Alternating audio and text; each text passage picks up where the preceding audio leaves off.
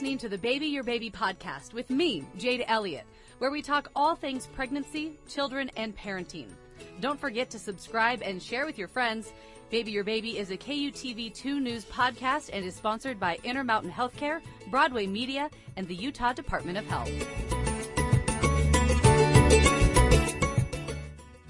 You're listening to the Baby Your Baby podcast with myself, Jade Elliott, joined by Carrie Martinez with the Utah Department of Health.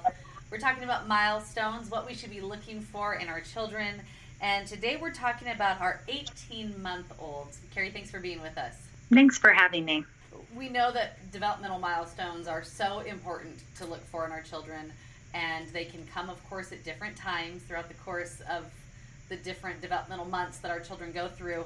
Uh, but once they get to 18 months old, what should we be looking at? What should we be looking for? Uh, they become quite little busybodies at 18 months old. They sure do. They like to explore their environment. That's a common um, term used for 18 month olds. So, social and emotional uh, development with 18 months old, it can it can change quite a bit once they get to this age point. Uh, the tantrum actually becomes a little more prevalent at 18 months old. Yes, it's true. I mean, um, they may have temper tantrums, and um, people start to uh, recognize that when their child is not comfortable in a situation, one of the um, reactions is to have a temper tantrum where you would want to, um, where that might be of some concern is if you can't transition into any sort of environment, even environments that they're used to or f- familiar with, and they still have those temper tantrums, then maybe that would be a, a skill set that needed more practice, or you could ask your pediatrician or caregiver about. But at this age, they um, they will exhibit stranger anxiety. They are very familiar with the people and love the people that they love. They show affection to those familiar people and not so much people that they don't know. As they go into a new situation, they're going to cling to the caregiver that they are familiar with that they trust. But they do start to play like some simple pretend games, like maybe feeding a doll and um, maybe handing a toy to somebody else. They're not going to share just yet or play that side by side, but they might give you a block. So sweet of them, isn't it? Yeah, sharing is a tough one, whether you're 18 months or yes. 18 years old sometimes. Yeah. And I think that this was the point for us around that 18 month old stage uh, with our kids, and you talked about some of those temper tantrums where we kind of started to utilize the reset mode. It wasn't a timeout issue. It wasn't a you're in trouble. It was a you just need to reset for a minute. You're you're losing it. You kind of need to get your mind right. You need to just kind of reset, and that really helped our kids with their tantrums. Yes, at 18 months old, um, parents can play such an important role in this temper tantrum phase, so to say. Like, you know, giving warnings, um, letting them not a warning like you're in trouble, but like we're going to grandma's house, we're on our way to the store, giving them verbal prompts that let them know like what's coming next or so and so's coming over. That can help as well. But one of my favorite tools is that redirection. Like um, you can distract an 18 month like no other. So, um, you know, look, there's a bird and there's no bird, but you know, maybe that takes them out of that moment of I'm going to throw a tantrum right now and right here. But the reset works at this age very well. Yeah.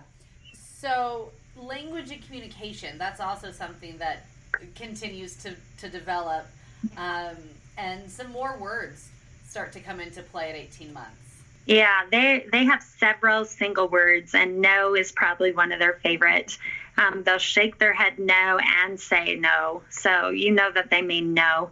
Um, they may be pointing at things that they want. Um, they may not have all of the words, so like I want milk, but they'll be pointing and say milk. Um, so the language is like um, everything is a one word utterance. Some two words can be strung together, but you'll know what they want cookie, um, outside, or out, up, down, sleep. Yeah, they become a little more demanding, don't they? well, it feels like it's demanding because it's just like a one word demand, or but they are just learning their their new words and they don't have the motor, uh, the oral motor and the cognitive to string words together. But yeah, it does feel quite demanding. and then when it comes to that learning, the thinking, the problem solving, which some of that language and communication plays a role in.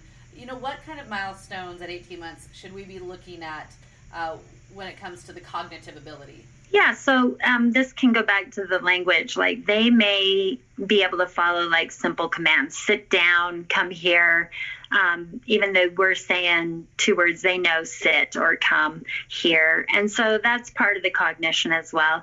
They're able to point at things in a book or point to get the attention of others.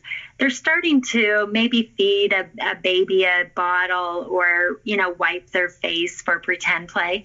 They're scribbling. This is where accidentally you left a pen out and the wall has, you know, scribble marks all over it and you could say, Where's your nose? And they could point to their nose. They'll be able to identify singular body parts, not all of them, but some of the, um, the more commonly used in the home and body parts. Yeah, and they're also starting to be on the move quite a bit more at 18 months. What what kind of milestones? Yeah, what kind of milestones should we be looking at um, when it comes to movement? Yeah, so they're definitely walking on their own. Um, you're going to see some running.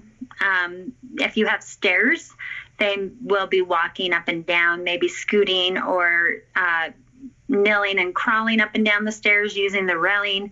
So there's a lot of movement. They're going to be um, going under things, trying to get onto things, reaching up high. Um, one of the other fun skills of this age is that they are starting to help dress and undress themselves. So they may decide, I don't like this shirt, and then the shirt's coming off. Um, they're drinking from a cup, but they're using a spoon. There's just a lot of motor development happening at 18 months. Yeah, they're starting to get closer to that that toddler phase, that a little more independence. Yes, for sure. And so, if we're if we're walking through these milestones and looking at them, uh, and then wondering, well, you know, maybe my baby isn't quite meeting a milestone that I expect them to, or think that they should be. Um, you know, what what should we do at that point?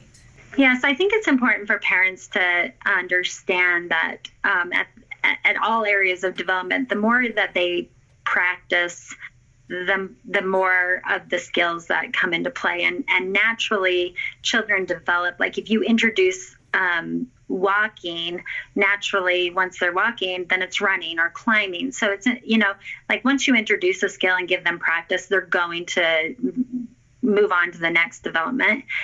And uh, uh, so it's just that opportunity to practice that parents can help develop help their child develop um, the greatest. And i think parents need to just know the milestones and then practice those milestones. And and if they look at the milestone for 18 months and they're like oh they're they're they're doing this this and this but they're not scribbling then let's just take a moment uh, you know every night or after lunch or before you know we head out the door and play with a pen and a pencil or a crayon and paper and just mimic and model hand over hand a scribble and let's see how long or how quickly with that practice the child can pick it up. Now, given that with that practice, if the child doesn't pick it up, then that would be a time that the parent could reach out to a trusted um, child care professional and say, you know, they're hitting all these other milestones, but I can't get them to scribble. Can you help me? Do you have ideas or suggestions? How should we proceed with this? And I think that's great, and I think it's it's great that a lot of this really can start and focus in on the home, and that's where a lot of this can um, you know, be tracked and also get back on track as well with that play practice. You know, parents can usually kind of get their baby to that next milestone or even advance them to another one um, if they think that they've already kind of mastered the milestone that they've met. Yes, absolutely. It's very important for parents to recognize themselves as their child's expert and that they know their child best and their child is going to respond to them better than anybody else. And so it's just that awesome relationship where a parent can facilitate great um, developmental milestone growth. Carrie Martinez with Utah Department of Health, thank you so much for your time and walking us through the developmental milestones of what we should be seeing with our children around that 18 month period. Thank you. Absolutely. Thank you. And that concludes this episode of the Baby Your Baby podcast.